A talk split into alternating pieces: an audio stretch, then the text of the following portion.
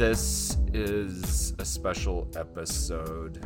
We are here today to talk about movies that we grew up with that we rewatched for the podcast, but we didn't really need to. Uh, Ghostbusters and its sequel, Ghostbusters 2. I mean, a big part of our childhood. Mm-hmm. And um, movies that have been covered to death. I'm not sure that we're going to bring anything original to these movies. This is good stuff. But we're still talking about them.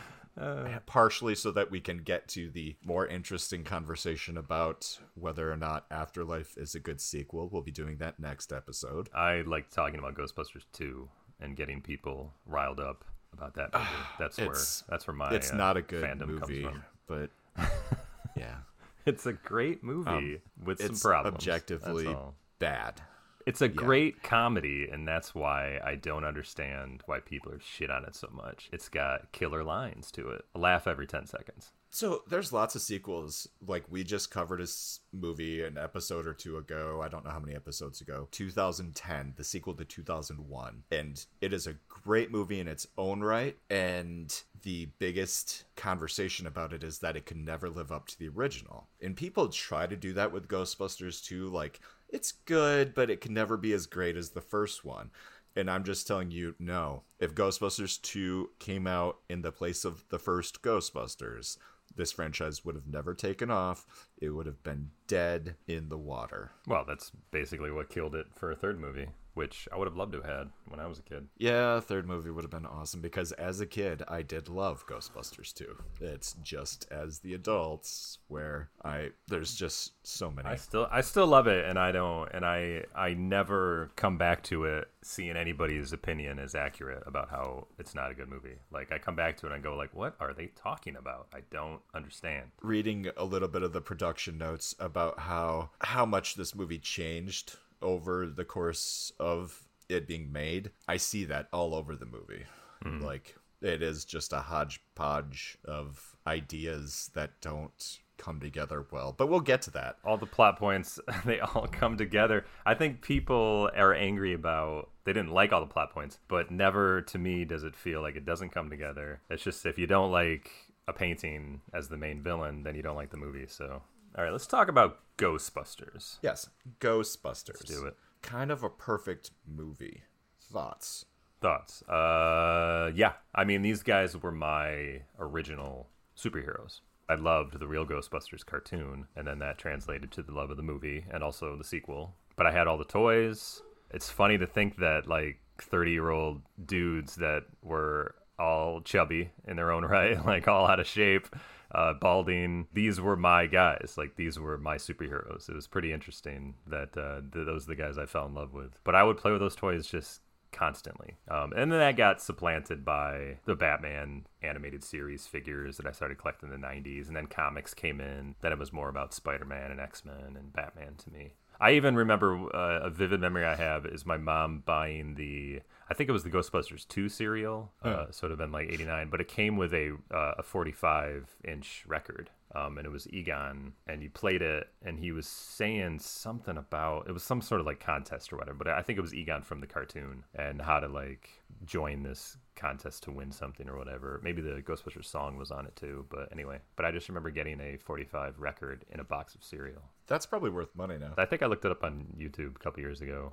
um, just to actually hear it. I don't know where I don't have have it anymore, but which is weird for me because I, I kept most of my stuff. Uh, I gave all of my toys and everything to my kids now, and uh, I walk downstairs and there's just like a piece of an arm here and a leg there.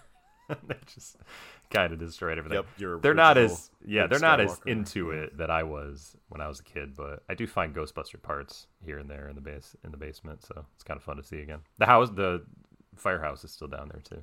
That's cool. Yeah. Going back to my original point, one of the most perfect comedies ever made. Well, what is your definition of perfect? The way the film is actually made. Structurally, altogether, it's damn near perfect. But do you agree or disagree? Like, are there any flaws to this movie. I don't think so. I mean, I like the way they put it together. Like we meet them. They're a little old to be in college. They're not their work there. They're not students. I know, but it just it always had that feel t- to it when I was a kid that they were kind of going to college and they were a little in between because they didn't act like professors. They didn't act like they knew what the hell was going on. They act very immature and like lost young men which is you know a way to make a movie when you have Bill Murray as kind of an infantile like joke machine like that works in a movie so because I mean it's like they were coming off of Stripes and Meatballs ragtag juvenile delinquents but a little older for their age so that's like what ghostbusters carried over but then it also made them doctors which i just thought was funny it's insane to me that bill murray was 34 when he made this movie like this was a group of so that means he was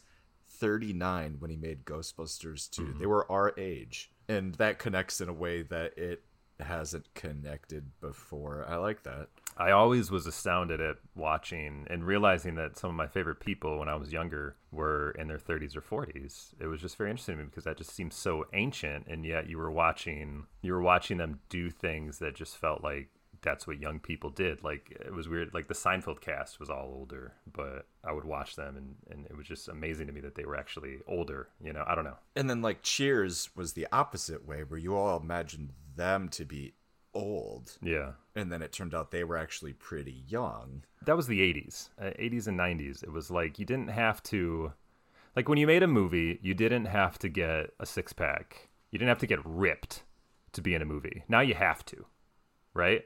Like yeah. you could just show up on set back in the day, be a little overweight, be a little balding, not that attractive. And that's Bill Murray, and that's Dan Aykroyd, and that's who they were. I mean, look at like the music industry for God's sakes. Like Phil Collins, like one of the last guys you would think would be like a superstar was one like the top selling artist you know for a number of years and like that guy like you would not say that, that, that that's the image of a of, of, an idol, a pop idol, but he was, and those were the guys um, from Ghostbusters for sure. Yeah, Tom Petty was one of the ugliest men I've ever seen. At least he had the hair though, you know, so it kind of felt rock starish. But yeah, I'm with you.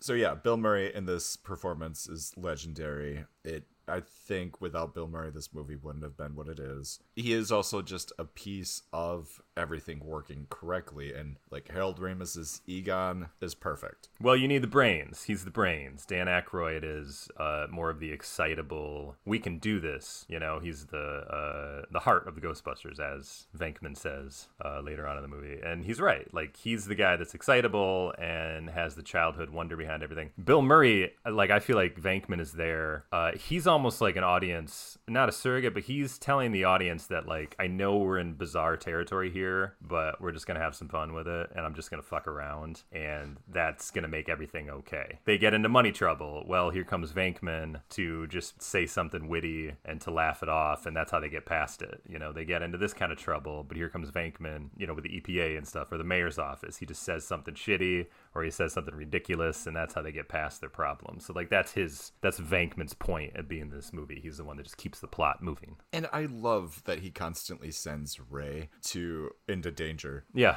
right like it happens in part one and part that's two so hey ray go take care of this okay and then ray always does it yep Ernie Hudson. Ernie feels like the audience surrogate, where he's the normal totally. guy walking into this. Yeah, and he brings the he feels most New York to me, blue collar. Like he comes in because he needs a job, and he's there to ground them into remembering what they do and why they do it. Uh, we can do anything. I don't know. That's always been like Winston's role to me. Like that's what I liked seeing him join that group. I, it's just me as a smoker, but I love that they make them just smoking through the whole thing part of yeah. the deal. And I always loved like anytime I I've said like, you know, when I make a movie or that I want to make a movie, it's always like I just want it to look like Ghostbusters.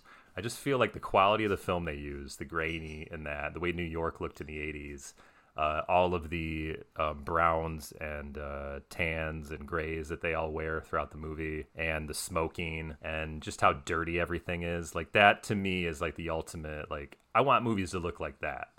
like that's what I like to see. There's a funny thing there. They are dirty. I'm staring at a picture of Bill Murray covered in gunk. Mm-hmm. They're completely filthy and they're tired and they're exhausted by the end of this movie because they've been so busy. And then if you loop back to their first ghost that they Slimer in the hotel, do you remember how much they charged for Slimer? Like four thousand dollars, something like that. Five thousand dollars. Five.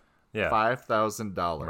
Right. And they are crazy busy they're rich. No, see here's here's what I always read into that. Like reading about this movie for the podcast, there's so many wild conspiracy not not conspiracy theories, not even theories. It's just like people take what they want from this movie, and that like what Aykroyd and Ramis were trying to say, and how like it's it's a capitalist movie, and how like it's all about the government can't handle anything, so like the private sector has to come in and solve the problem. Like that's all fine. You can read into that all you want, but they mentioned like that the ghosts if they're charging five thousand dollars for a service, uh, it's only for the rich to use and they're the ultimate capitalists and whatever the way it all even as a kid the way that said that to me is that they were broke they needed money and the sedgwick hotel was their victim this time we're just going to say five grand and he's going to pay it but when they go help out somebody else at their house they're not charging that much. They only he just made that number up to charge them so they could get a shitload of money from these rich people. That was it. That's how I always took it. Like they're not charging five thousand dollars to Grandma Mabel when they go to her house and take care of her dead husband's ghost who's in the, ba- in the basement or something like that. I absolutely took it that way too. Yeah. Yeah. I just thought it was funny reading about like people are just like, how could they possibly afford to get this service? Blah blah blah. And I was like, because Venkman's just making up the number with whatever he feels like they should pay. Did you uh, read Ernie Hudson's essay on his experience with this movie? I just read that he was a little disappointed because he had a, a bigger role you know when he when he accepted it but then in script rewrites you know he became more of what we see on screen but that's that's all actors complaint. he makes it very clear that he is really happy with how it turned out sure it's a it great movie kind of, how could you not be happy yeah, with it yeah no ernie hudson was very happy he halved his rate or he cut his rate in half to make it more him more hireable he was originally going to be x was it ex Air Force or ex Navy, a demolitions expert. Yeah. And I'm just so happy that they did not do that. Well, it's just one of those things that doesn't matter, right? I mean, you cut that out of the movie. It doesn't matter where he came from. Like, he showing up and looking the way he does and acting the way he acts and then media getting the job that's all you need to know about Winston is that he's there to work. He brings a, an interesting foil to the three guys that uh, are all in on this ghost business. Like he doesn't even care to be a believer. He just tells Janine, like, "What if there's a steady paycheck? I'll believe anything you say." Yeah, he's one of my favorites. Now I would have liked to see the four of them bust ghosts a little more than just that quick montage. That would have been more exciting for me. That that way I could have seen Winston in action because I really can't say that I kind of saw him in action. Like, when does he actually use a proton pack other than the end? Like, I don't know if he really does, does he? Yeah, no, he doesn't have a lot of lines. So that's unfortunate. I don't care about the lions. I would have just liked to see the four of them tackling Ghost. He wasn't even on the movie poster. He was barely in the trailer. And he, you know, he wasn't even on the sequel poster uh, in every f- version either. I think the the one they used in America like the most famous uh, with the with the ghost with the two and then the four of them and uh, and it was on the VHS cover and stuff like that. Like that was prominent. He's on that, but there's also versions of the sequel where he's not on that either. And even when you read like the back of the DVD or when you read about you know, like a summation of the movie anywhere. Sometimes they don't even mention Winston. They just talk about the four stars. So I always felt for him in those instances. But at the same time, he's not a famous comedian from SNL or SCTV, so I understand why that happens. Yeah, no, he's absolutely a supporting character, but people take it like he's the black guy, so therefore it's it's um prejudice, it's racist that he's not included, you know. And I just don't think that's I don't think we need to go there with that. He's Ernie Hudson. He's not Bill Murray. He's not Dan Aykroyd. He's not Harold Ramis. He's not uh, Sigourney Weaver, and he's not Rick Moranis. Like those are well-known stars. It's unfortunate, but that's just the way it is. Now, if Eddie Murphy was in the movie, he would have been. He would have had his name probably first, even over Bill Murray. I would say. Yeah, he he wasn't a huge star, and I mean, he never became a huge star. He's just always been a great supporting player. I mean, I remember seeing him in The Crow, and that was like a couple years after Ghostbusters 2 and I was like, "Oh my god, it's Winston." Like I had not he just disappeared. I didn't know where the hell he went. I never saw him in movies other than The Crow and then I really can't say I can really think of anything he's been in since then. I mean, ignoring race about it. I mean, this movie is stacked with quality actors in the main and supporting roles. Let's not forget we have Annie Potts, who is I love her. Mm-hmm and this is my least favorite character of hers, but yeah, she's great. It's so funny that like such a like she's so uh, attractive and yet she's so frumpy in this movie right and then they like go overboard in the sequel and they make her like she uh, she started getting weird you know so then she's like a crazy weird chick in the sequel but like never does it like show her like how beautiful she really is you know it's always like one in between and that's why it's a fun play on it this is the first time I saw it, so I had to Google it. I don't think I realized as a kid that we saw Sigourney Weaver's boob in this PG thir- or in this PG movie. Did we? Where? So when she's being what's the word for being taken over by the dog? Yeah, when Zuul all the arms her. come and hold her down in the chair. Yeah, one of them grabs her chest. She, well, yes, one does, but she grabs her own shirt in the struggle and totally pulls down her shirt and her boob pops out. It pops out for literally a frame. I and I googled that. it, and it's such a thing. And like the comments and the googling was, yeah, people notice this about five times a year. That's so funny. I've never noticed that. Yep, this was the first time I ever noticed. Wow. Ever. Well, that's not pornography, right? That's just like that's a literal struggle against a demon, and that's just what happens. So I, I would pass it that for a PG movie in but I would still pass it. Like I'm, you know, whatever. Well, I know because again, it took until I was 40 to notice it. But yeah, uh, looking back, Sigourney Weaver is at her prime in the 80s. Like she is super super hot in this movie. yeah, I love Sigourney Weaver, and uh, um, yeah, she's super attractive. Um, the funny thing is, though, is that she, my mom looks a lot like her when she was younger. Like they kind of share a similar appearance. Yeah, I need love that. So that's why I've always been a little on the like respectful side of talking about Sigourney Weaver. I'm like, well, she looks a lot like my my mom looked a lot like her when she was younger. So yes, she's a very attractive woman. But that's all I'm going to say. you all heard it here first.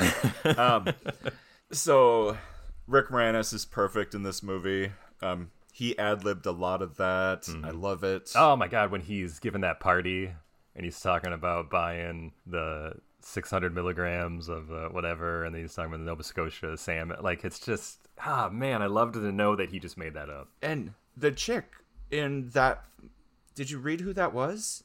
Yeah, she is. Um, I knew her from the Cheers because she is uh, Nick Tortelli's uh, Carla's ex-husband. She was his trophy wife. Who's who's who's she married to again? I can't remember. Oh, uh, Casey Kasem. Uh, yes, yeah, she's Casey married to Casey Kasem's Kasem. wife. Yeah he did a voice only part. Yes, so he did. Um, Ron Jeremy and Debbie Gibson are in there somewhere. They didn't really give any specifics about who they were. It just I think Ron said he was just like an extra or something. I didn't notice Reginald VelJohnson. He was the cop when he he goes uh, Ghostbusters. The mayor wants to see you. Really? Yeah, when they're in prison or when they're in jail and they're going over the blueprints. The whole the whole island's going crazy or something. That's what he says. That was him. Yeah. That no. That's great. And then in the sequel, similar to VelJohnson's just cameo appearance, like Ben Stein has a quick role. Uh, what's his name who just died? He's like the police chief or the fire chief or something like that in the sequel. Paul Thomas Anderson's guy that was always working with him. What's his name? He's got three names. You know what I'm talking about. No, I know exactly who you're talking about. Um, Philip Baker Hall. But yeah, these movies have always attracted tiny cameos from people. Brian Doyle Murray. Yeah, that's Bill's. Anyway, Bill's brother. I like that he's got a hyphenated name. Yeah. Um, that's yeah. So Ghostbusters, we all kind of know this plot. There's a building. We all know this plot because of the movie Ghostbusters Afterlife. Really filled in a lot of the gaps for us, and we really appreciate that it. we did not need any of that. Um, we we understood Ghostbusters is, perfectly fine without it. No, no, we didn't. We oh, needed all God. of that info. It was very necessary. No an occultist built a building in New York to channel the energy of the universe or the undead or Something whatever like to help bring a godlike creature back to Earth that can come back every what did they say in afterlife? I every don't 40, 50 years, 60, something. I have no idea. Um, as long as the conditions are right. Yeah. And he made sure that the conditions would be right because he was a follower. To bring about um, the apocalypse. Yeah, and that bad guy is named Ivo Shandor. No, that's the cultist. He's Gozer. Yeah, Gozer. And his Sumerian. followers are Zuul and the really funny one, uh, Vinz, Vinz Torso. Glorfo. Glortho. Tor- Clortho. Now, how come Zuul doesn't have a last name? Uh, like, what is Zuul's last know. name? What do you think Zuul's last name? Guess Doyle Murray. I would guess that Zuul's last name was Robin. I got nothing. Robinson. got nothing. Probably. There. Yeah. Robinson. Yeah. And yeah. for some reason, they become a dog. I think the idea is supposed to be as the time comes closer for the return of this person, the walls between the dead and the undead weaken, and ghosts are sta- are able to start leaking through. Mm-hmm and that's how Zuul and Vinz are able to come through and they possess two people that are nearby mm-hmm. Rick Moranis and Sigourney Weaver. Yep, Dana and, and Lewis. Together, they're ob- able to open the gate and bring Gozer back. That's all you need to know. Yeah, so the Ghostbusters are out fighting ghosts. And so, in reality, these guys have always just been occultists studying it at the university. They're a joke. It's just lucky right at the moment when they're about to fail, the ghosts start bleeding through because of Gozer. And let me tell you something this is why Ghostbusters 2 is not canon in Afterlife anymore, because there was a purpose there were so many ghosts around New York. And once they stopped Gozer from re entering, they just had some cleanup to do. That's probably what kept him going for a couple more months and that's why the business fell apart because they didn't have any more ghosts to catch. So Ghostbusters 2 does not take place anymore will, according to Afterlife. According to the director it does, but we will know, talk about he's this. He's just saying that because he doesn't want to piss people off. no, he made a point of being like, "Oh, it's he did." Anyway, and then he just brought up episode. the Easter eggs. That's all he did. He but you can Easter egg anything you want. That's fine. for later. No, he didn't say it like that. You said he said it like that, and then I read it, and I didn't read it that way. He didn't exactly say it like that. So the Ghostbusters get lucky that this is all happening. They're able to start their business. They're fighting ghosts. Venkman is his own worst enemy by pissing off the EPA. Like all this happens because of Venkman, and I appreciate that. But also, like Peck uh, seems to have a real like he's out for him. Like he does not believe them, and it's not just because of Venkman. Like he comes with a shitty attitude. Like he thinks they're con men, well, and he wants to prove it. And it just helped him along that Venkman was a dick to him. So then he could kind of take legal action. Yeah, he's not a great guy. He's just doing his job, but he's just too he's just too much. He's too much in that job. He comes in guns blazing, shut it down, and everything. Like it's just kind of bullshit. So the EPA effectively shuts them down, and they get exposed arrested because when they shut them down, they let out a bunch of ghosts and the building's roof gets blown off. Yeah, everybody they everyone they caught, right? Yeah. So it's like that just helped them out. If they could still sh- catch ghosts, and they're back in yeah. business. So they get arrested. the time is aligning with Gozer's return. So the w- city just starts going to hell because Gozer is coming. And in the meantime, I mean, I it's so funny not seeing the sexuality when we're kids when Dana is what's the word for possessed? Possessed. When Dana's possessed, yeah, like she says some very sexual things to oh, Bill oh, Murray. Yeah, for sure. And and there's all the funny him joking about whether or not he should do it. Oh, I guess I should wouldn't.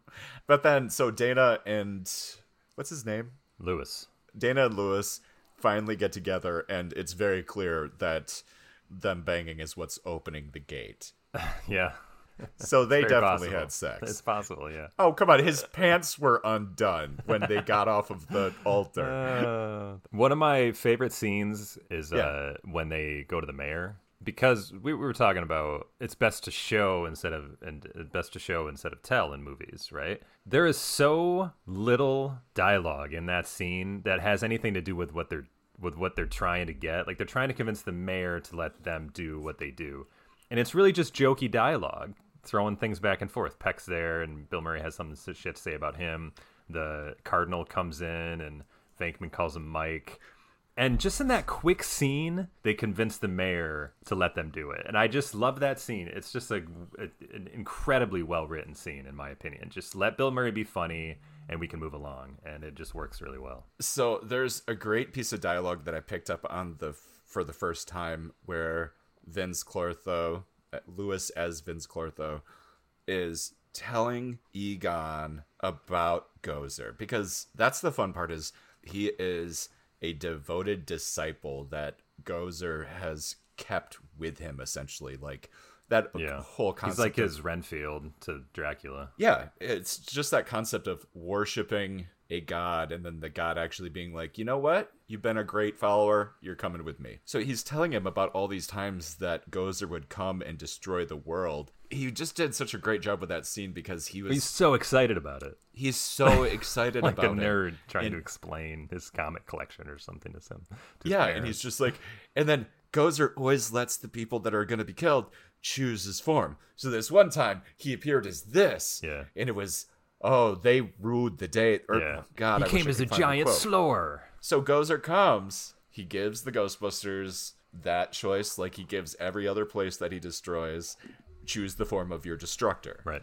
What I'm going to appear physically as. And we get the famous scene of a giant marshmallow man. Because and I didn't Ray always connect that loved until this marshmallows, rewatch yeah. that that was Gozer. Like in my mind, it was a monster that Gozer made that he made to attack him. Right. When it was actually Gozer. I mean, the scene works so well because it's so comedic and yet so terrifying in its in its absurdity. But like, what is that thing gonna actually do? I mean, it's slow. It's it's big. I mean, is it just gonna like knock some things down? I mean, it just seems like the army could have taken it down eventually because you can set it yeah. on fire, obviously. yeah. And so the Ghostbusters, very simply, what did they do? they cross their streams. Yeah, something about if they put enough energy into the gate, they can close it. It's like a you know, it doesn't yeah, it doesn't make any sense. Yeah. It doesn't have to make any and sense. it doesn't need to. Right. Yep. So does that mean they destroyed Gozer or do they just send Gozer back? That's why it explodes. They reverse the gate, sucking everything back into the gate in the vicinity so the Stay Puft explodes because whatever Gozer is is gone. I feel like all they really did was put so much energy into it that it closed the gate, and that's it. But for the movie's sake, let's have it explode. But it really doesn't make any sense why it would explode. It's just a nice set piece, and that's how you get rid of the Stay Puft Monster. That's it. If you take it apart, you yeah. realize it makes no sense.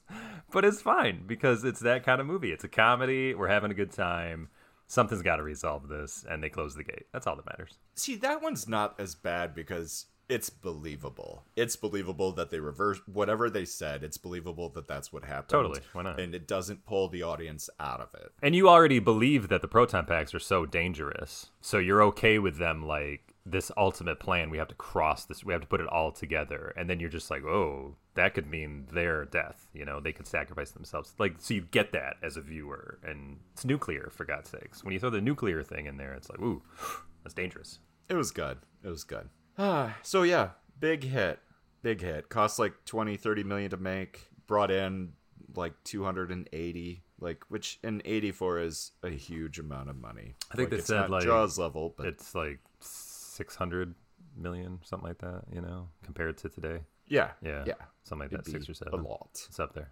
After that movie, Bill Murray quits acting. Yeah, I that was a surprise to me because I do remember going to see a movie of his in the '90s, uh, "The Man Who Knew Too Little." Do you remember that? Yeah, yeah, I remember we saw that together. I love that movie, and I just remember feeling like, oh yeah, Bill Murray. Like he doesn't really do much, does he? You know, but he had done Groundhog Day, of course and oh, um, oh yeah, Scrooge. So those are probably his two high profile ones between Ghostbusters and when Rushmore came out, and he got he became this new kind of actor where like he was sought after as like he's gonna win Rushmore an Oscar was... soon. Yeah. But it was between yeah, Rushmore, Rushmore was his relaunch. Exactly. So I do remember feeling like he was just one of those actors we loved, but he just wasn't doing much. That was what you would call his third act. So uh, he quits acting in 84, basically after Ghostbusters, to make sure that he did Ghostbusters, the studio greenlit one of his passion projects, The Razor's Edge. Which I never that was a big bomb. And then he doesn't really come back until Scrooged in 88. They were going to make Ghostbusters 2 a little sooner, but Scrooged was mm. a hmm. scheduling conflict. You know what that really tells me about Murray is that I don't think he was really into it. Like, I don't think he thought this is what his life was supposed to be. I think he enjoyed working on Ghostbusters with everybody because they were friends. And oh, yeah. it turned out he gave an A plus performance. And I think that might have even been a surprise to him how much people liked it because he does kind of just feel like sl- a slacker in the movie. Like, he's just kind of having fun. Like he's not really putting much work into it, but it just worked so well that now they wanted to make him the star. But I really don't think he was like ever thinking that's what his life was going to be. And then he needed to like maybe come to terms with that when they were like wanted him to do Scrooge and they're like, "No, no, listen. You're going to be a lead actor, all right? You got to come to terms with that."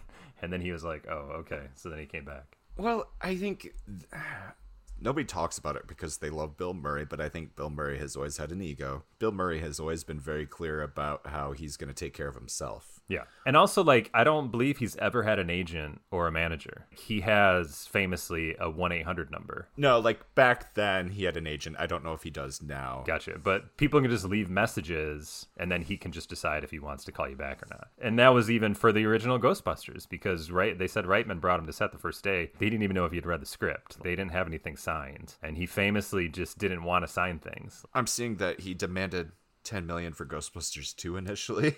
Well, why not?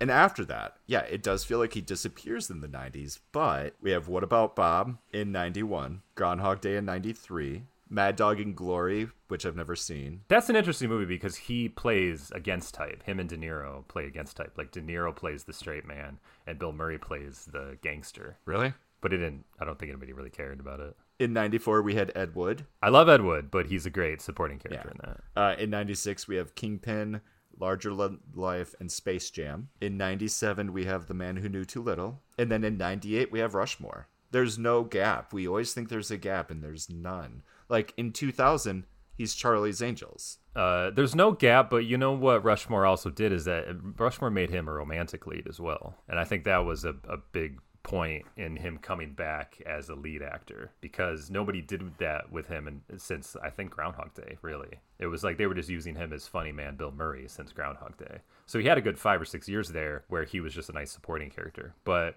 in Rushmore they made him a romantic rival to what's his name right a comedic romantic rival to a child yes. but still it made him like a real man in the movie, like somebody that that loved and sought after, but was damaged, and and and that's really what awakened people's image of Bill Murray, I think. And then Lost in Translation, I think, also kicked that up. And then that's the Bill Murray we have to this day. Yeah, Lost in Translation really, yeah. But what a run! Rushmore, Charlie. Okay, Charlie's Angels. I mean, the guy really hasn't made bad movies hardly ever. There might be a couple in there, but really, for the most oh, part, oh, there's, they're perfectly fine. There's definitely some b- bad ones. What's Royal Tenenbaums, Lost in Translation, uh, Garfield the movie. Okay, Life Garfield's Aquatic. I bad. love, I love that he did Garfield and Life Aquatic in the same year. Broken Flowers is supposed to be great. I love Broken Flowers. I've never seen it. I've never seen. Yeah, I have saw that one.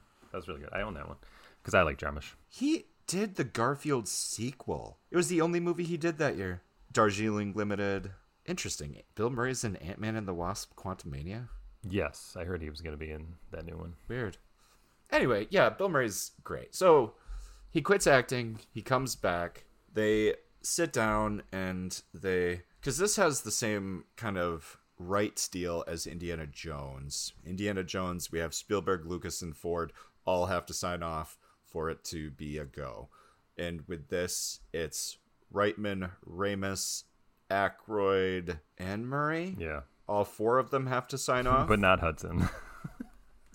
but not Hudson. He's always getting kicked um, out, isn't he? Um, so they all had they all sat down, they agreed to do it, mostly because they had so much fun making the first one. Murray and Ramis work on a script. See, I wasn't reading this at all. Like what I the way I read it is that they were still very surprised that they had to make a sequel. That's how I was reading it. And I'm just like, what are you talking about? And it was a different age than it is today where everything's sequelized. It's fine. It's franchise. Everybody expects it. But even in the 80s, and especially 89, I think they said 89 more sequels came out that year than any year previous, right? Yeah. So it shouldn't yep. have been too much of a shock, but say they're working on this in like 87, 88 or whatever. But it made a shitload of money, and Columbia Pictures is like, we want a sequel. Come on. But none of them wanted to do it. Murray absolutely didn't want to do it. He thought it was lightning in a bottle the first time, didn't understand why he had to do another one. So immediately, Ghostbusters 2 starts with them nobody wanting to get involved, but they're like pushed into it. So that's how the beginning starts, and that's why I just feel like there's a lot of negative negativity toward the sequel because everybody knew the knew the behind the scenes where like none of them wanted to do it. I think it comes from the bad movie, but let's talk about Ghostbusters 2. Why do you yeah. think it's bad? I guess like what what bothers you about it? There's a lot of logic magical weirdness. They do a lot of the thing where we don't really have to explain that. The audience is gonna just love it. They're gonna eat it up. You know what? The audience did kind of love it and eat it up, and ten year old me loved it and ate it up. Because don't you love the characters? Like I was happy to see them again. Like I loved Ray and I loved Winston and I loved Egon and I loved Bill. I was even happy to see Dana and Lewis is in there, like and Janine, and they changed a little bit of things to make it more like the cartoon, which was a big hit. So like Janine has her crazy look going on, and that's fitting with Janine in the cartoon. Slimer's back, a little more friendly this time. That has something to do with the cartoon as well. They made it a little more family friendly, but at the same time, even doing the family friendly thing, they just kept it about these middle aged dudes who are uh, not your average superheroes, but they're going out there and they're trying to solve ghost problems for a friend of theirs. So I was all about it immediately. It made sense to me. And I love the fact that after the events of Ghostbusters, everything went to shit. They had no more ghosts to catch, number one, but they got sued by everybody because that's the real world. That's what happens. Even though they saved the world, nobody cares. The government sued them anyways because they blew the tops off the uh, they blew the top off the skyscraper. Basically, put them out of business, and there's like a restraining order against them using any of the equipment. So they're just doing kids parties, which is hilarious to me. It, in his time off from Aykroyd's occult, yeah, uh, raise, a raise So he started a book store that yeah. is focused on the occult because that's really what Dan Aykroyd loves. He loves ghosts and all that crazy shit.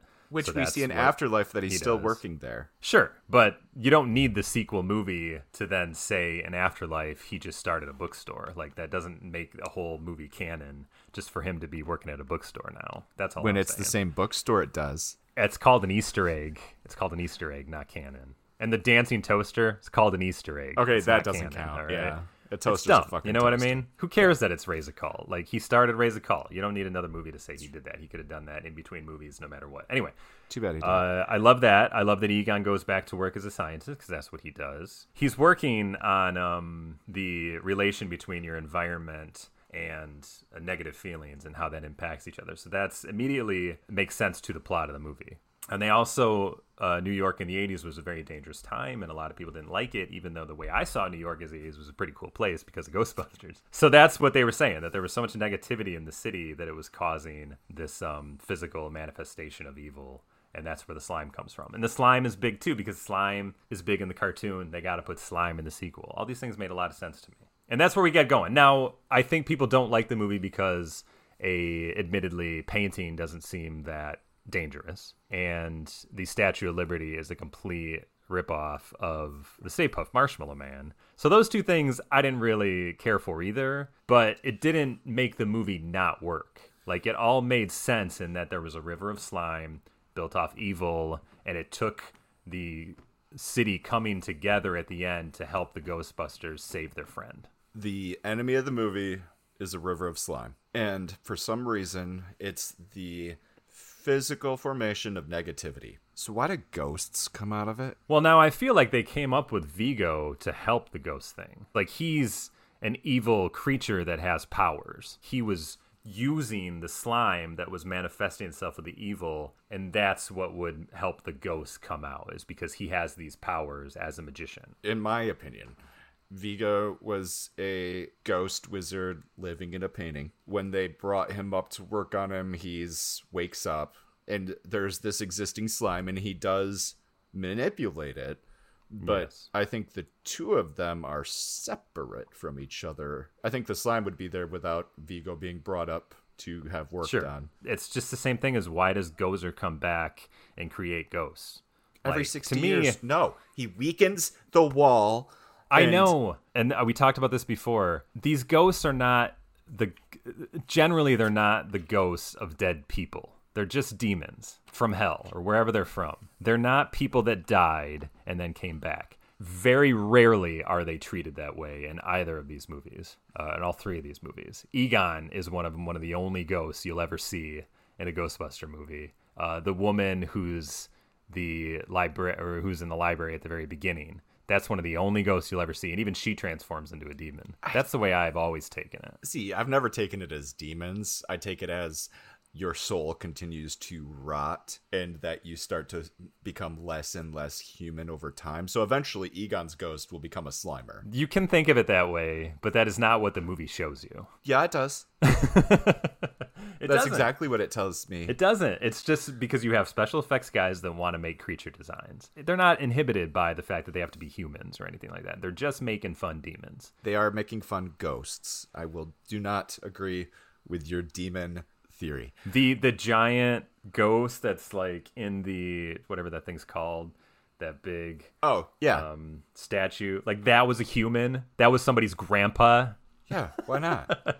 Bullshit. A uh, woman's fur coat that comes to life with all of the well that yeah that the was little clearly ferrets. those things coming. That was life. a human. that was where oh so now they so now animals have ghost souls. Yeah, apparently animals have ghost souls. They're just demons.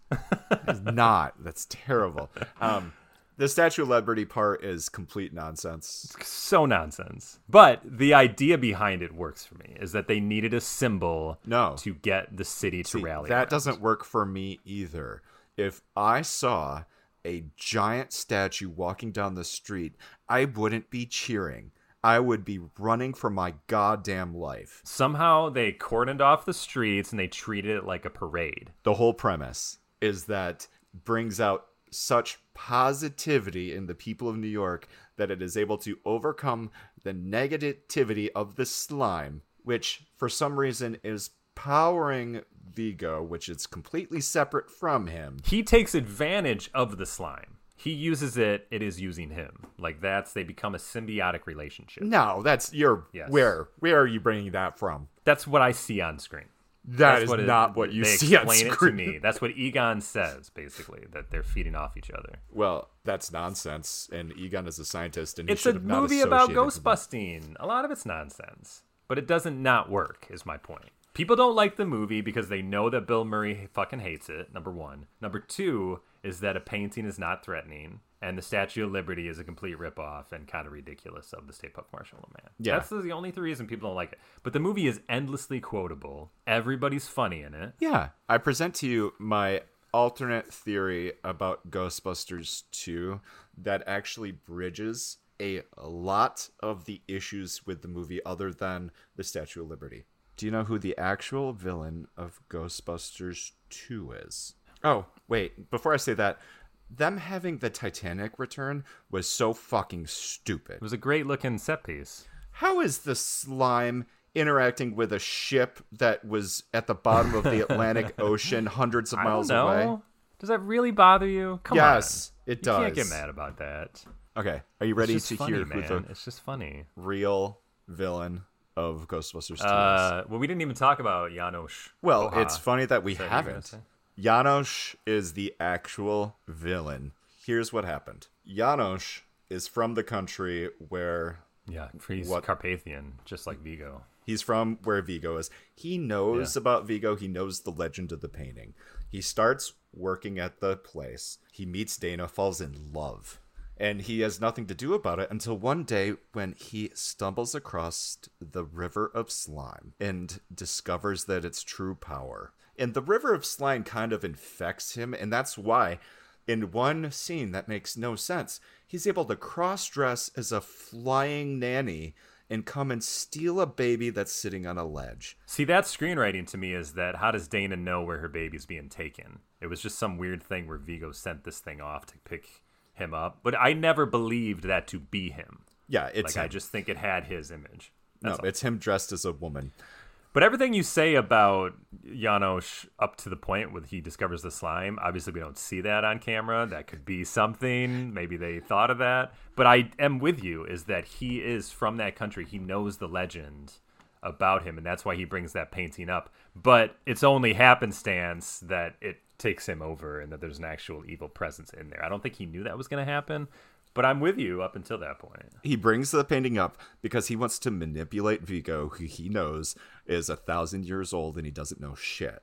That's possible. It's just that Janosz is so scared of him that I don't believe that. I think he's excited. Now you could say that could just be a ploy of his to to subvert Vigo, but I just don't see that on camera. So he makes the deal with Vigo. You can get the baby, and by you getting the baby, I will get the woman. Once you're in that little baby, he offs the baby. Vigo's dead it makes a lot more sense that he's manipulating things and the slime coming out at the very beginning of the movie it makes sense mm-hmm. because mm-hmm. he is manipulating the slime he wants it to go after dana yeah. anyway that's my theory about ghostbusters 2 thank you everyone that's all uh yeah i mean these movies have been talked about over and over and over yeah. so yeah. it's fine for us not to go beat by beat uh, I just I love the sequel, man. Sometimes I feel like watching that one more than the original, just because I like that they're already in business. We can already jump to the comedy and the lions and that's what i like about watching the sequel is that the lions man i mean what they say is just it never fails to make me laugh so that's kind of what always has popped out to me more than any story problems i really like the court scene it's one of my favorites and it talks about both of these movies how effectively they use music. What were an, uh, an example before the 80s of movies using popular music like that. I mean, I know there's some. Maybe it's just modern music that I'm thinking about. I also do love the soundtrack to uh, Ghostbusters 2. I think I had it on cassette, but like yeah. Bobby Brown song, Well, I guess we're gonna have to take control. I love that song. I was never a super fan of Ray Parker Jr.'s Ghostbusters song. Like it just seemed a little too corny to my for my taste. And it does not fit the movie, but somehow they make it work. You just go along with it. Yeah. Because the soundtrack in the first one, I mean, they got like this jazzy hip hoppy thing going on sometimes, uh, almost like a crooner type of feel to it sometimes with the piano. And then they throw in this Ray Parker Jr. pop song. I guess they originally asked Huey Lewis to do a song because they had used his song "I Want a New Drug" as kind of a uh, placeholder, but he was busy doing Back to the Future. Then Ray Parker Jr. makes a song Ghostbusters, which sounds like "I Want a New Drug" uh, in the beat. If you if you listen to "Huey Lewis and the News" is "I Want a New Drug," you'll hear Ghostbusters in there. Really? And then Huey Lewis sued him later, saying, "You stole my song." But the funny part is then Huey. So then they came to a resolution with the court case. He, Huey Lewis got paid some sort of amount, but there was also like a uh, ruling that you can't talk about it anymore or how much you got paid or whatever. And then Huey Lewis did an interview years, like 10 or 20 years later, talking about it. And then Ray Parker Jr. sued him because he wasn't supposed to talk about it. And then I think he won in a settlement. That's funny. There's a mythical longer cut of this movie that changes the story a lot. Who knows if it actually exists? I don't know if this has ever been released either, so who knows if it exists. Uh, Eugene Levy was originally in this movie, helping them escape the. Nut- yeah, I've seen those deleted scenes. The Eugene Levy. Yeah, it's on YouTube. You can find it. Uh, like Lewis is just like, come on, you got to help me out. Like he's in the break room of the insane asylum talking to Eugene Levy, and I think because I think like, it's his cousin his or, something. or, something. Yeah, yeah, and he's just like, I can't do this for you, blah blah blah blah. And they're both just nerds going back and forth. That was really it. But it would it would have been cool to see him in the movie. One yeah. of those cameos, you know, another famous cameo. I love when they go to the insane asylum. I love that Pete Venkman is has that psychic show, you know, and then the guy at the museum is like, oh, I love it, World of the Psychic. Yeah, it was one of my two favorite shows. What's the other one? Bassmasters like that's my comedy, man. I just fucking love that comedy throughout the movie, and it is like I'm telling you, every ten to fifteen seconds, there's just another great line, and that more than anything has always stood out to me about this movie, where I'm just like, if you say you hate Ghostbusters 2, you are denying yourself the comedy from all these great actors throughout the whole fucking thing. Even if the movie doesn't work for you, it's super funny. And I mean, yeah, these guys were amazing. These guys were iconic creators of awesomeness in the 80s. Right. And if you deny yourself Ghostbusters 2, what else is there then with these guys? You get Groundhog Day with Ramis and, and Murray, although Murray is the only one in it. And that's it. Like, none of these other guys, there's no other movie with these guys together if you give up on Ghostbusters 2. Like, don't let it go, is what I tell people you got nothing else with these guys. Like that was their heyday. Yeah, together. We would have never had all this awesomeness on the screen at the same time. But separately they were still awesome. Like these Yeah, but what did Aykroyd really do after that? Like there wasn't really much. It feels like we haven't had a group in a specific decade that have pioneered comedy as much. I mean, nowadays we've got Apatow, but like Reitman, on his own, worked with these guys. I mean, Reitman is responsible for Meatballs, Stripes, Ghostbusters twins, Ghostbusters 2, Kindergarten Cop, Dave, Jr., and then it kind of drifts off, but that's fine. Uh, I got to give Evolution another watch because I remember trying it out, being really excited for the Ghostbusters director, but I could just not get into it. His last movie, I'm a huge fan of, and I've watched a billion times Draft Day. I know you're a big fan of that, aren't you? I know, and I don't know why. Like, it's just damn good. You know who Reitman is? Uh, he reminds me of um, Sam Raimi. Like they feel like they have a similar kind of filmography where they can do their bizarre supernatural movies, but then they can also do a, a baseball movie. Because didn't Raimi do For Love of the Game? Wasn't that his movie? Yeah, but that one's. I think that has a more checkered past for him.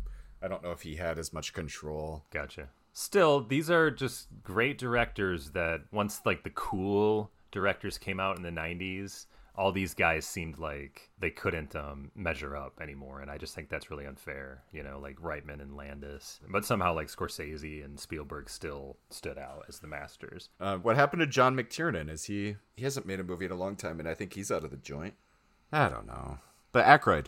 Uh, he does 1941, Blues Brothers, Doctor Detroit. I don't recognize yep. that. Trading Places, Twilight Zone, the movie, Ghostbusters, makes a little appearance in Indiana Jones, uh, Spies Like Us, Dragnet, The Great Outdoors, Caddyshack 2. He's driving Miss Daisy, Ghostbusters 2. Yeah, his 80s are solid. He's got My Girl in 90s, Sneakers, which is amazing. But My Girl didn't play to his strengths at all. You know? I know. He was just a dad role. My Girl 2, Canadian Bacon, Tommy Boy. I'm just oh, Tommy Boy. That's true. That's got to be his last great movie. Grosse Pointe Blank, he's great in. Okay, maybe that one. Blues Brothers, 2000. That's definitely his worst movie.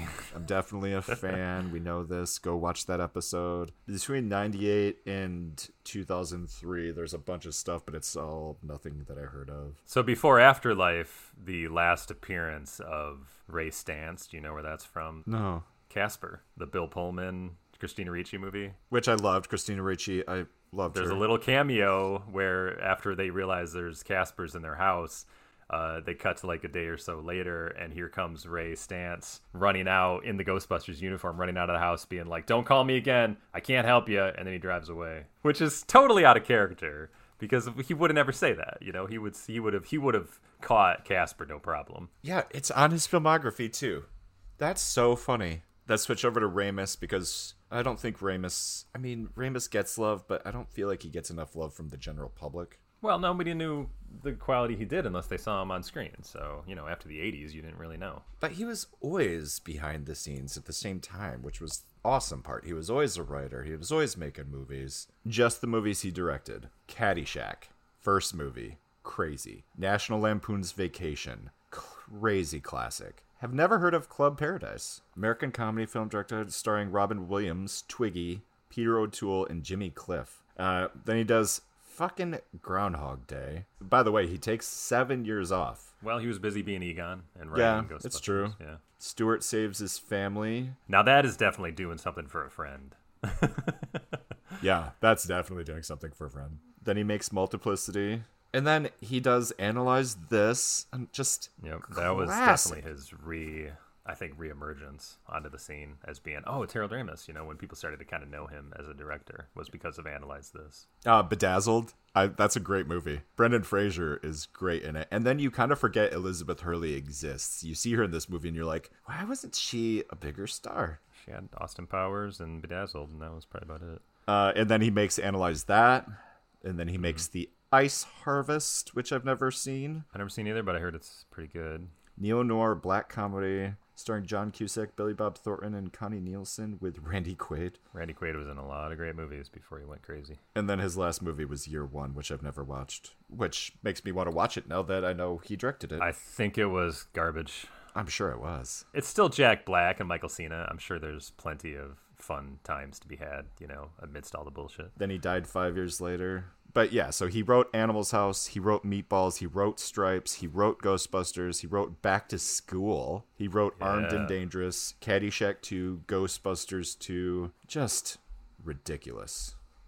So I would have loved to see a Ghostbusters 3 in the 90s and in my opinion if Reitman didn't want to do it I think that John Landis should have directed it and it could have been Dan Aykroyd's script about how um, it was basically Stranger Things before Stranger Things. Like he had an idea that there was like an upside down world to Manhattan and it was called Manhattan. It like overtook Manhattan and they had to like would battle through it to like save the city or something like that. So that that was his big idea for Ghostbusters 3, but in the 90s I think they just deemed that the special effects weren't there and that it would cost too much money. And yet again, Murray didn't want anything to do with it. But that would have been the time I would have liked to see it because frankly, I was happy with Afterlife being a franchise starter for these kids, but for me, my love of the original Ghostbusters doesn't reach Afterlife. It would have re- it would have reached into the 90s, and that pretty much would have been it. So anything after that, I just don't think would have worked as a Ghostbusters movie with those four guys.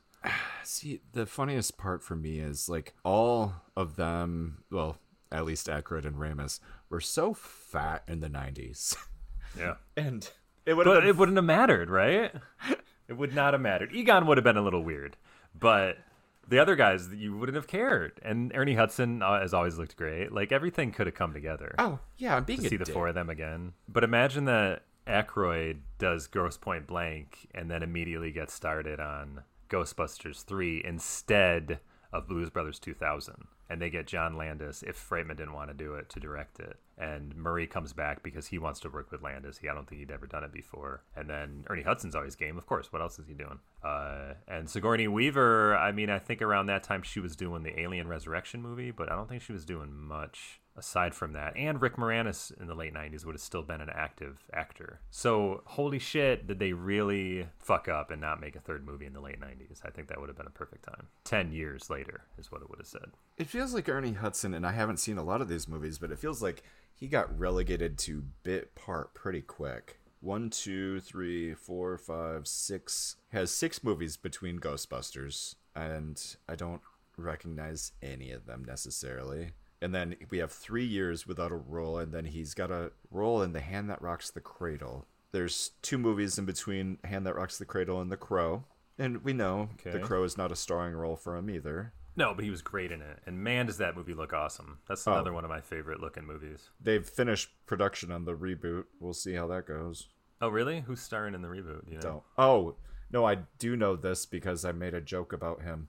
Uh, one of Stellan Skarsgård's kids. Skarsgård's oh, kids. Oh, that was, that was and nice. on Twitter, I put like, how many fucking kids does Stellan Skarsgård have? Because he just has two, right? I have never heard of a Ben Skarsgård. No, I don't. I don't know. He has. There's the eight. one that was it. The one that was the clown in it. Yeah. And then there's the one that's the attractive um, True Blood guy, right? And he's been Tarzan, and he's the one that yeah. shows up with the What's his six name? pack yeah. abs or whatever. Yeah, but he Alexander. has eight kids. Oh shit! Yeah, they're like the new Hemsworths it's it's yeah it's that idea where one is really popular and then the other ones are kind of diminishing returns yeah so we have Although I would say one. that alexander skarsgård seems to get a lot of work and also his brother who's in it he seems isn't to it bill pretty, skarsgård is it bill yeah it is bill but mm-hmm. he's also caked in makeup a lot too so and this one's ben skarsgård is going to be him and then he's in something no else. shit interesting i had no idea anyway i don't know you know they've made so many of those movies it's like who cares about a reboot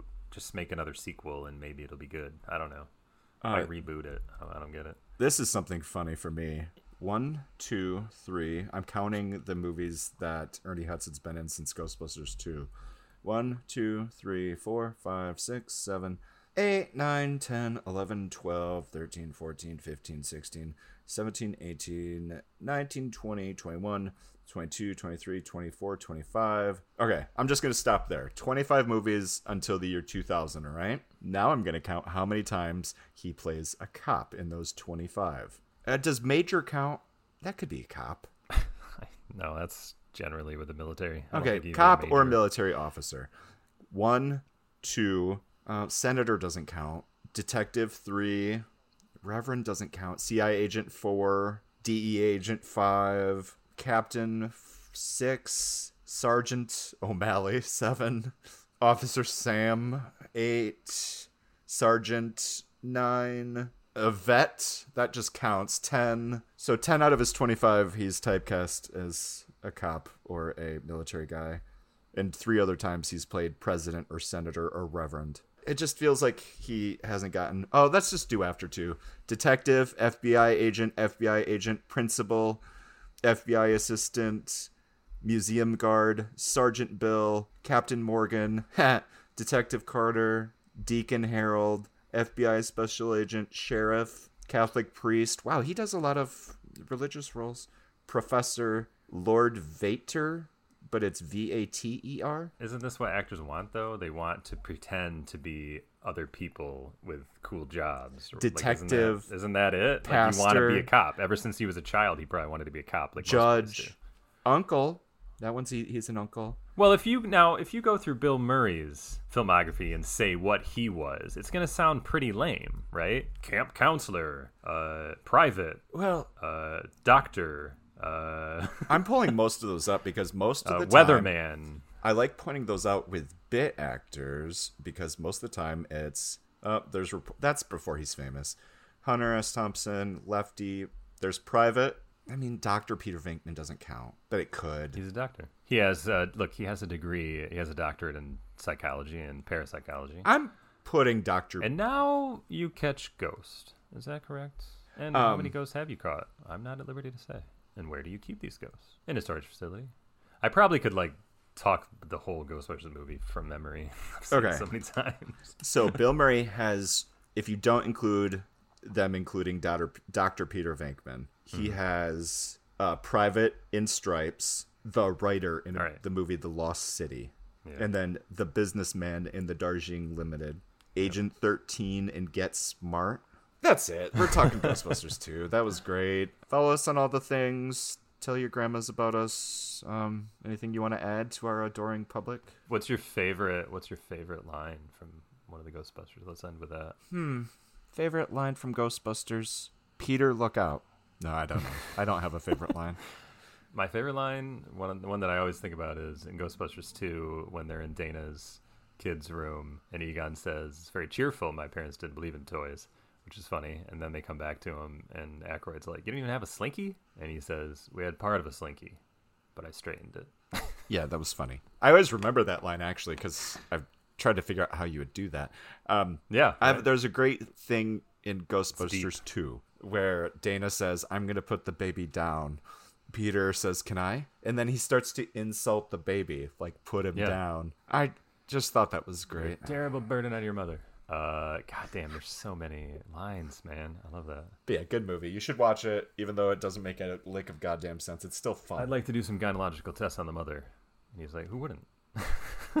In the first Ghostbusters, when they send him to check out her house, or he volunteers to go yeah. check out her house, it's so inappropriate.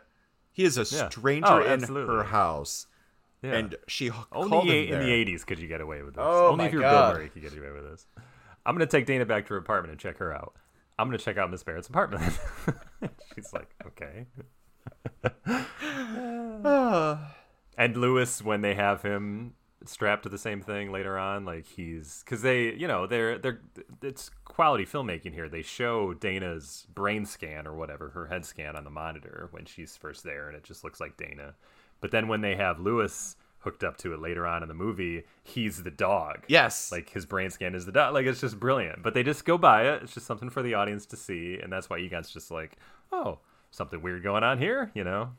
It's so clever. Yeah. Uh, the Jackie Wilson music in the sequel, I love that.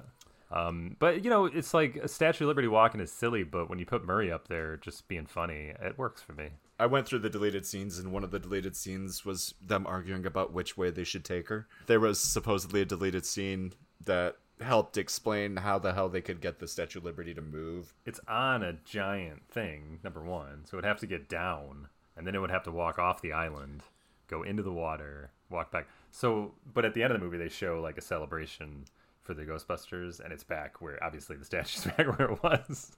like, so then they had to walk it back.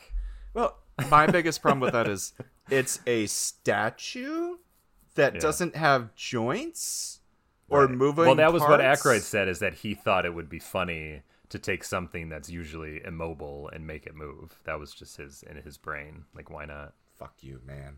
I know it's out of control. It's stupid and out of control, but it was still funny. And they like, got their payday. Aykroyd and Murray are always funny, so I'm just like, whatever, you know. Yeah, because even though the movie didn't do original numbers, it still pulled in like two what two forty. Yeah, it was great. It did yeah. it did well enough, but it's like when you have such an amazing hit and then you don't equal the amazing hit, everybody's like, it was a failure. Yeah, that was very Trump. It's failure. And tremendous failure just so we're on the same page, uh, ladies and gentlemen, we are following our standard rules on this podcast. We are a sequel podcast. Hip rules? Um, oh, yeah, right. And so we will not be covering the 2016 Ghostbusters film. Not because we don't like it, and I don't really, because I think it's kind of a failure on the director's part, but because it does not take place in the same universe. It's not a sequel, it's a reboot. And yeah yeah, I do love the effects in that movie, though. I think the ghosts and everything looks amazing. They look I, great. I just can't connect to the people. No. Like they, it has a better look than Afterlife does. Like they made the movie look really good. Yeah, it's a well-made movie, I and it follows the originals better than the sequel than Afterlife does, in my opinion. But it's not it, it wasn't. It's funny, engaging to me. Like people talk about the expectations on that movie, and if they had done a more traditional reboot where they had had the characters follow in the established archetypes mm. of the original characters. Yeah. If I used that word correctly, I don't know if I did, but um, like if they had done an Egon and done a Ray and done a Peter. They made it look like they were doing that, but everybody was Bill Murray, right? That's what I'm saying. They looked like they were trying to do that. Like here we're setting up the pieces with all the girls are going to be these different characters, but then they were all given carte blanche to improvise to all the hell, so they all turned into Bill Murray to, into Venkman. No, what's her name was totally totally Ernie Hudson. Yeah, but her comedy is not Hudson. Hudson wasn't the joke master. Yeah. Hudson was the down to earth blue collar guy that came in that wasn't going to put up with their bullshit, was just going to do the job. She didn't play it that way. She tried to improv and do all this funny stuff that just wasn't funny. Falling down, hello, Leslie Jones and Melissa McCarthy, it's not that funny and it doesn't belong in a Ghostbusters movie. We've talked about this before where Leslie Jones is incredibly one note, in my opinion, and she only has absolutely one speed. And she has a good But she's speed. funny. Yeah. Right. She can be funny, but it did not fit this movie. But yeah, there is absolutely no range. With the other three, it was Kate McKenna, was supposed to be the Kate Egon, McKenna, right? McKinnon. Yeah, it McKinnon. was Egon. Only in appearance, though. Only in appearance. Her comedy was still Venkman. McCarthy was, in theory, supposed to be the Aykroyd. Yeah. And then Kristen Wiig, in theory, is supposed to be the Venkman. And yeah, those three were just kind of the same character over and mm. over and over. It's because, as we've mentioned in past podcasts, improv movies only work one out of 10 times. Mm-hmm. And Ghostbusters improv movie, if a lot of it was improv, that's lightning in a bottle. That was the one out of ten times that it worked. Yeah. And Paul Feige, or not Paul Feige. Yeah. That's Kevin Feige. Paul Feig. Yeah. Right? Or yeah. Feig. Feig, Feig. Feige. Fofum. Feig, Feig, Fofum. Yeah. He has made his career off of improv. Yeah. And it worked in Bridesmaids, but it hasn't really worked anywhere else. And see, isn't that funny? Because Kristen Wiig is the reason that Bridesmaids worked. I don't think there was any way for that movie to work because if you tried to reboot all the characters and make the same movie just for modern audiences, it's a failure like they tried to do. But if you also try to do a new Ghostbusters movie without any of those characters, it's also kind of a failure too because nobody wants to see that. So I don't know how you can do it. So doing Afterlife the way Reitman did Afterlife kind of makes sense that he had to even take it out of New York and just make something completely new. But I still just didn't like it that much. And we will get into that next episode. Yeah. So until then, this has been Justin and Aaron. And I hope you enjoyed us sequels. talking about sequels. Yeah. Yeah, let's get out of here. I'm sick of talking to you, and I gotta go do some plumbing at my I'm mom's. So sick of talking. Uh, bye, everybody. Have a great day. Thanks. Bye.